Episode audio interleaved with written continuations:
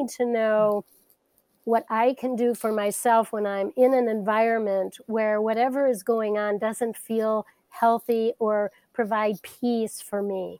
One of the ways I talk about it with mm-hmm. women is, what is disturbing your peace? And what can you do about it mm. so that you feel safer and at more peace? So sometimes that's removing yeah. myself from a situation. Sometimes it's asking for someone to do something differently because they may not even realize what they're doing that creates unsafety for me.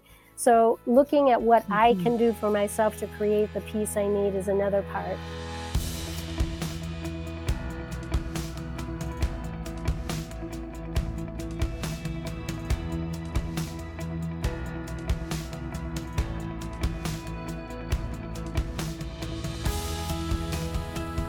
Welcome to the Faithful and True Podcast. We're coming back to you today to continue the series that we started last week with Debbie Laaser and Beth Miller as our guests, uh, together, of course, with our host, Doctor Greg Miller. Greg, great to see you as always. And uh, we're here to continue the conversation about safety. Absolutely. And so we began our time just kind of talking in general principles about safety, the significance of it, various ways that we try to create it. And in this particular podcast, we want to break it down a little bit more specifically to the population that we deal with um, almost exclusively, and that's men who have struggled with sexual addiction and their wives. And um, Deb alluded, and Beth did too, to this idea that um, this, this violation of safety that comes through the addiction is such a significant issue for the wives. So we just want to talk about, um, for the wives that are listening that have been betrayed, what is the role of safety for them moving forward? What can be helpful? Um, and what could be some good next steps for them? Do you want me to start, Beth? Or um, yeah, well, yeah. I, you know, let me say this. What if I read a question mm-hmm. that I think comes to us okay. frequently? And then I'm going to, I'll have you answer first. okay. okay? All right. So I didn't know there was going to be I a know. Quiz. I didn't either, Randy. I didn't prepare. So we'll see. But listen, I know, I know you have great answers to okay. this question. Okay. How do I create safety for myself as a wife versus looking to my spouse to create safety for me? Well, that's a multifaceted answer, I think, that's going to go with this one. And it's one that we talk about a lot in our workshops and also in our counseling with wives, is that there are some things we can expect from someone that we want to put our trust in and to know that we can be safe with. And there are certain things that they are going to do in order to be a safe and trustworthy person for us. Um, we could get into some of those, but telling the truth is definitely one of those regularly about all things, being honest about yeah. what's going on in the relationship, being willing to own things when they make mistakes. And, and this is anyone we're in relationship with. This would be a good mm-hmm. friendship or, right. you know, someone in our family or our spouse. Um, they're willing to own things when they make mistakes and work on correcting those so they don't continue to hurt somebody by their behaviors. They're willing to work at being a safe person themselves.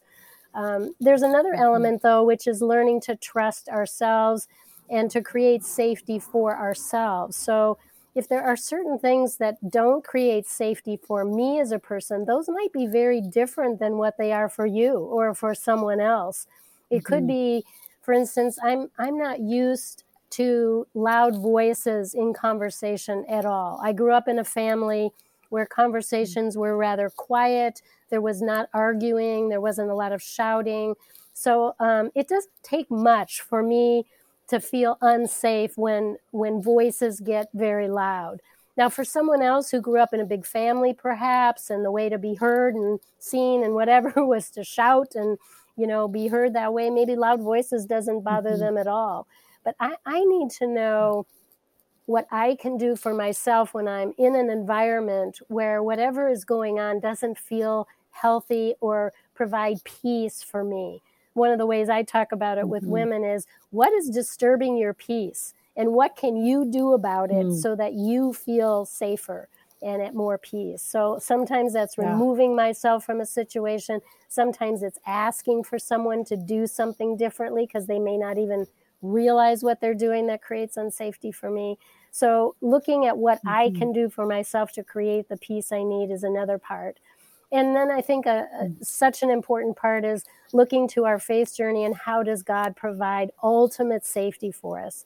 Because as human beings, yeah. I, I think we have limits to any of us being, I call it squeaky clean safe all the time. I mean, none of us mm-hmm. are squeaky clean that's safe right. all the time, even though we would mm-hmm. like to be. And when that's not the case, uh, you know, do we go to God with what our desires are? He constantly invites us to bring our desires to him so that he can create those in our lives and for us. And safety is a big one. How does he create safety? I mean, you and I have so many stories about women who maybe couldn't get information they need, but they were fairly sure something was going on. And, you know, praying about that led them eventually to somehow get into somebody's email without some password that normally you need. And all of a sudden, there they are with information they have. I mean, God does things in ways that we can never imagine. He has um, much yeah. better information, knowledge, and assures us that he's there to take care of us. It may be in a totally different way than we ever expected. Um, but more and more, the older I get, the more I have those stories for myself. And I really mm-hmm. believe in that. So learning how yeah. to create safety with God in our life as the ultimate caregiver for that desire of ours is something that I think practically we don't often work on. We maybe have head knowledge about it. We can quote scripture about it. And what does it mean when maybe God is the last source for how we might get something met that is really terrifying to us? So that is a really long answer to a very short question. You know, one one thing I want to highlight that I think is so significant is that idea of asking for what we need to create safety versus assuming that somebody else knows. And I know that um, for Beth and I, we're getting better at that. But I, I began to realize there were some things that I needed. And I maybe I assumed that Beth would know them. Maybe I assumed everybody created safety the same way. And so when I began to say, this would be helpful if in this context you would also do this, then she had the capacity to do it. Mm-hmm. But that assumption that, you know, oh, my spouse is just going to know this, or or the assumption everybody's like me, ultimately isn't helpful. Mm-hmm. So, Beth, how would you answer your own question? Oh, thank you, Greg. Well, so, Deb, I want to go back to what you said. I love that idea of what's disturbing mm-hmm. your peace. And with so many of the women that I work with, um, one of the things that can come up is this idea of, I, um, my sense, is, you know, I, she might say, my sense is that, um, my husband isn't doing enough work, or he's canceled therapy sessions, or, um, I'm seeing some old behavior, even if it isn't the sexual acting out. Um, but I'm just seeing some old behaviors that are concerning. I think what we tend to think uh, initially is that if what's disturbing my peace is what's happening in his hoop or not happening, the place to go is over in, you know, into his lane, or as we say here at Faithful and True, into his hoop.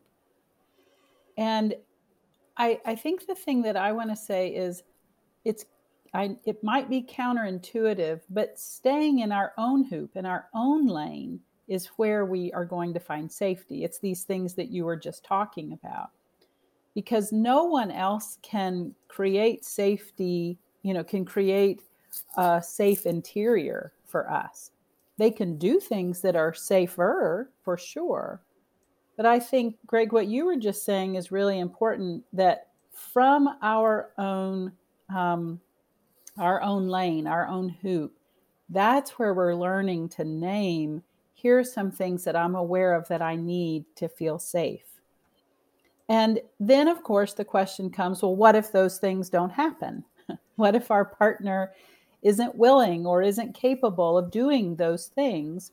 Well, then we have to discern for ourselves, all right, what are my choices as a result? Do I need to change, you know, my code of conduct of how I'm going to respond if they aren't willing or are unable to, to meet those needs?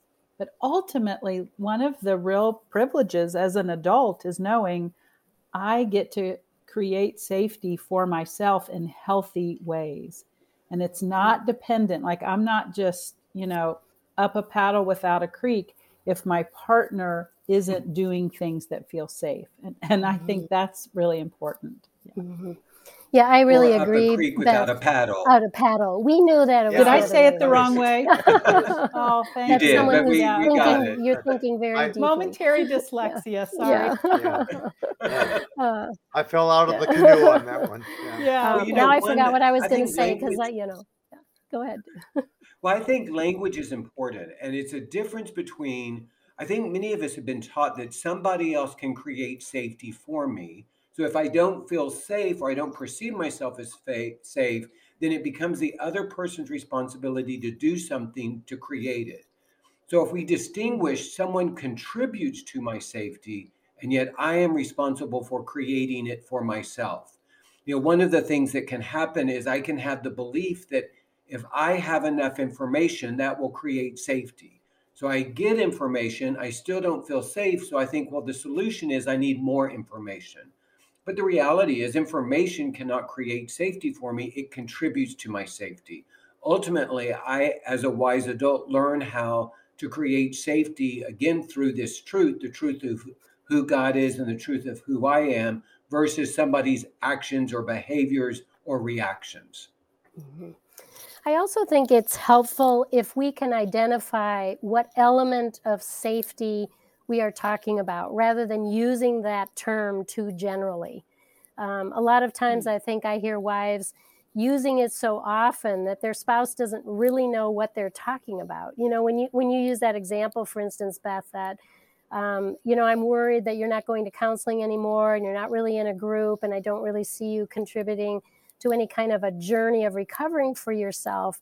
Um, the lack of not doing that is really about the fear that if you don't, then what will happen? Mm-hmm. Then what will happen right. is possibly he'll fall back into that addiction again. And then what might mm-hmm. happen if he falls back into that addiction? Well, then what might happen is I decide that I'm not willing to stay in a marriage with someone who's not faithful to me. And then what will happen?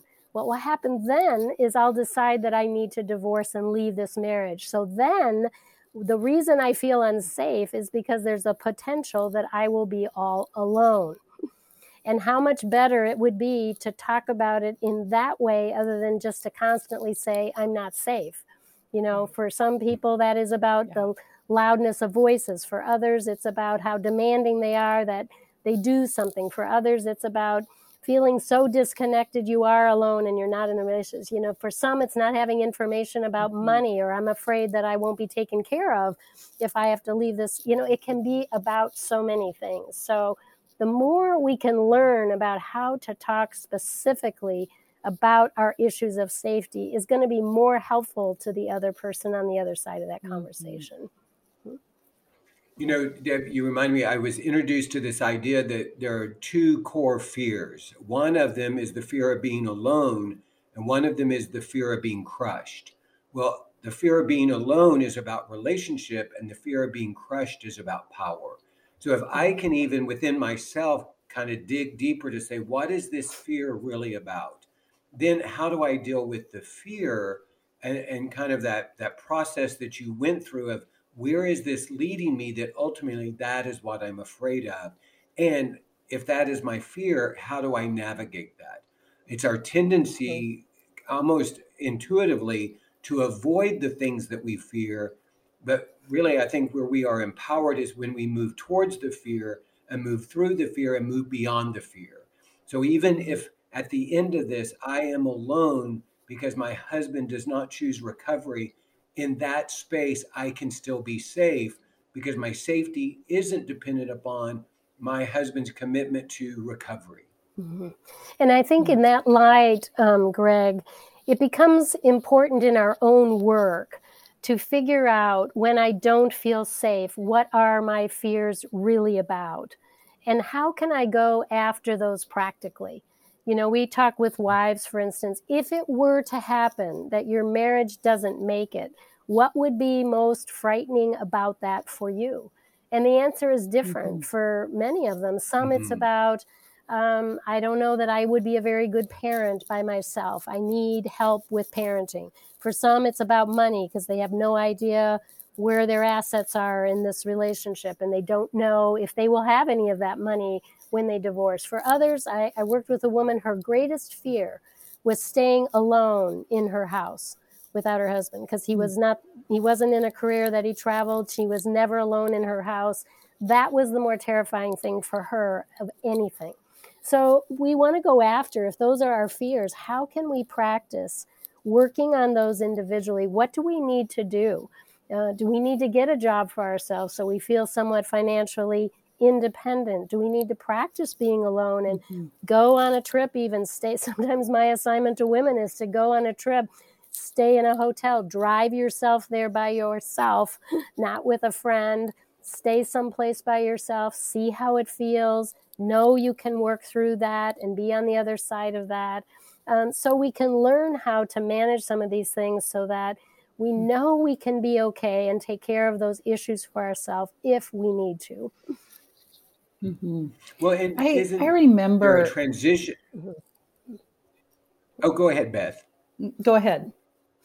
Well, I was just going to say, I remember how important it was for um, for me to get to the place to know that I would be okay um, to be on my own. And that gave me the freedom to leave, which also gave me the freedom to stay. Mm-hmm. I mean, it was both of those things. Right. And um, I, I'm confident I did not stay out of your hoop all the time. I still don't. I, mean, I, I couldn't say that. We're not perfect, Beth. Remember, we said that. We're just working on these I know. things. Yeah. Courage to That's be right. perfect.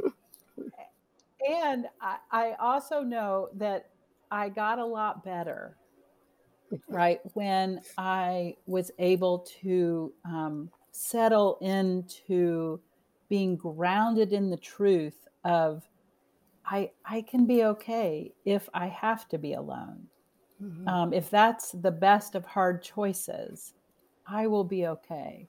And we're not saying that wouldn't hurt or, you know, all the, you know, the implications of that. And Deb, I think you're so right that when you keep going down, like, well, why is that a problem? Well, why, why is that a problem? You know, we get to this, this fear of, of being on our own. That's really so much of what helps us to stay on, you know, our side of the street, right? Without trying to manage or control our husband's recovery. Because ultimately, we need to know that he is internally motivated to be well. That's that's one of the things that contributes to safety. Mm-hmm. Not, this is going well because I'm over there managing mm-hmm. it and controlling it. And um, that's a really big difference. I think the other thing that's really well, helpful and- about creating our own safety and working on those fears is when someone decides to stay in a relationship and you have practiced that standalone place that we often talk about, where I can be alone if I need to be or have to be, and I'm choosing to stay. Uh, it's a much healthier place for the relationship and for the other person to know you're staying because you really love them and choose them. You're not staying because of your need or your fear to be taken care yes. of. Um, that's a very mm-hmm. different place to enter into a relationship. So, and oddly enough, one of the other desires, one of the seven, is the desire to be chosen just for who I am, not because I can give you a bunch of stuff or protect you from a bunch of stuff, but that you love me just for mm-hmm. who I am. Well, I, I think one of the things a lot of the men that I work with may struggle is if their sense is their wife is staying and yet it's out of obligation. You know, that this is what they have to do, that they don't have other options.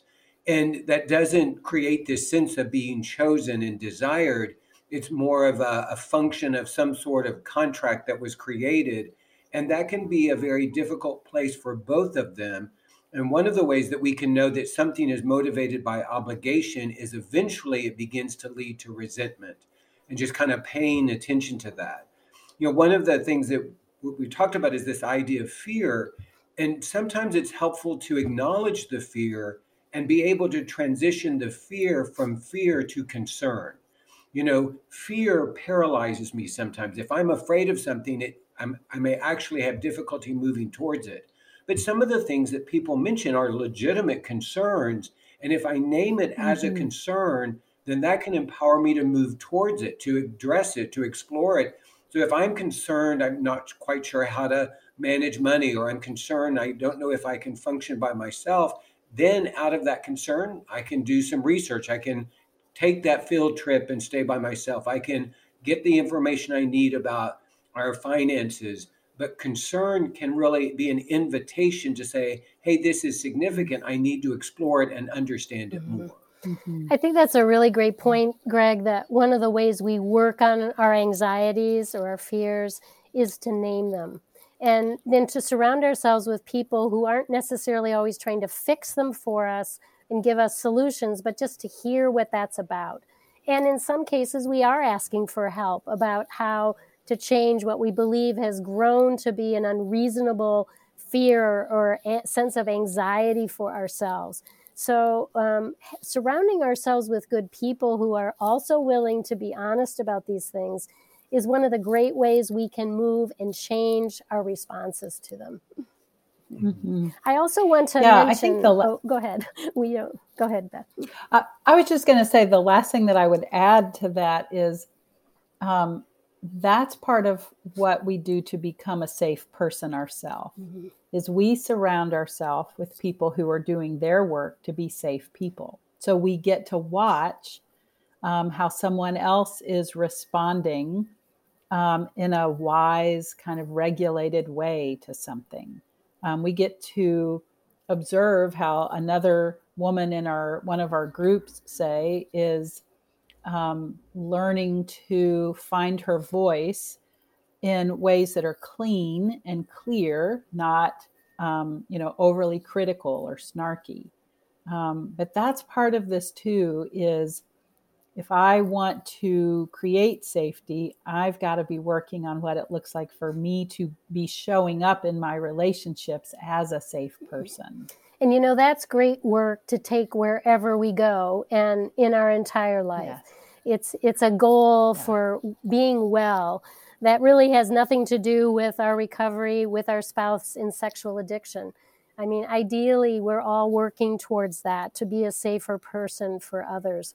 I love Maya Angelou's quote, you know, I say that all the time. Can we learn how to be mm-hmm. in pain or learn how to be afraid and anxious and not become a pain ourselves? You know, that's a really yeah. difficult struggle because sometimes we feel entitled um, in our anxieties or fears or whatever to just do whatever we have to do to take care of them and dump that on other people and then not love ourselves in terms of how we're responding.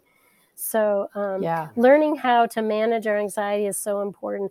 I, I also want to add that I know that, that that trauma creates a lot of change in the brain. And sometimes our desire mm-hmm. to change this, our willpower alone to do it, um, having counseling or good community is not enough. And there are other therapeutic modalities that can help with some of that. E M D R is something mm-hmm. some of you have perhaps heard about. Biofeedback is another one. Um, we need to accept the fact that just willpower alone sometimes cannot change these very old reactions to some very traumatic events in our life. So um, mm-hmm. know that we don't want to take this lightly and just assume that, you know, a few little conversations and a few friends will change all these things in your life. Many times yeah. it's, it's not at all that easy. There's a great book. Called, well, there's a great book called Try Softer. And in it, the author talks about how her parents just had a lot of willpower, mm-hmm. like, or tried to, and it didn't really solve their issue. So she entitled one of her chapters, Let's Pray and Go to Therapy. Mm-hmm. And I love, I love that, right? We got to do mm-hmm. all of that. Mm-hmm. Well, one, one of the things that I think um, helps to create safety is this idea of, of creating boundaries. You know, we talk a lot about boundaries, but the, the thing about a good boundary is it creates safety for me and it also contributes to the safety for others. And so as I get clearer about where I can draw those boundaries, that actually is a gift that I'm giving to the other people in my life. And in those moments when we're having an overreaction, I do think it is helpful for us to name that for ourselves and for the other people in our lives. There's been several times in our marriage where I, I knew my reaction to something that Beth had done was disproportionate, and I had an option. I could either blame Beth and say, well, if you hadn't done this, I wouldn't be responding this way. Or I could say, I'm aware that this is disproportionate and I want to figure out what's going on for me.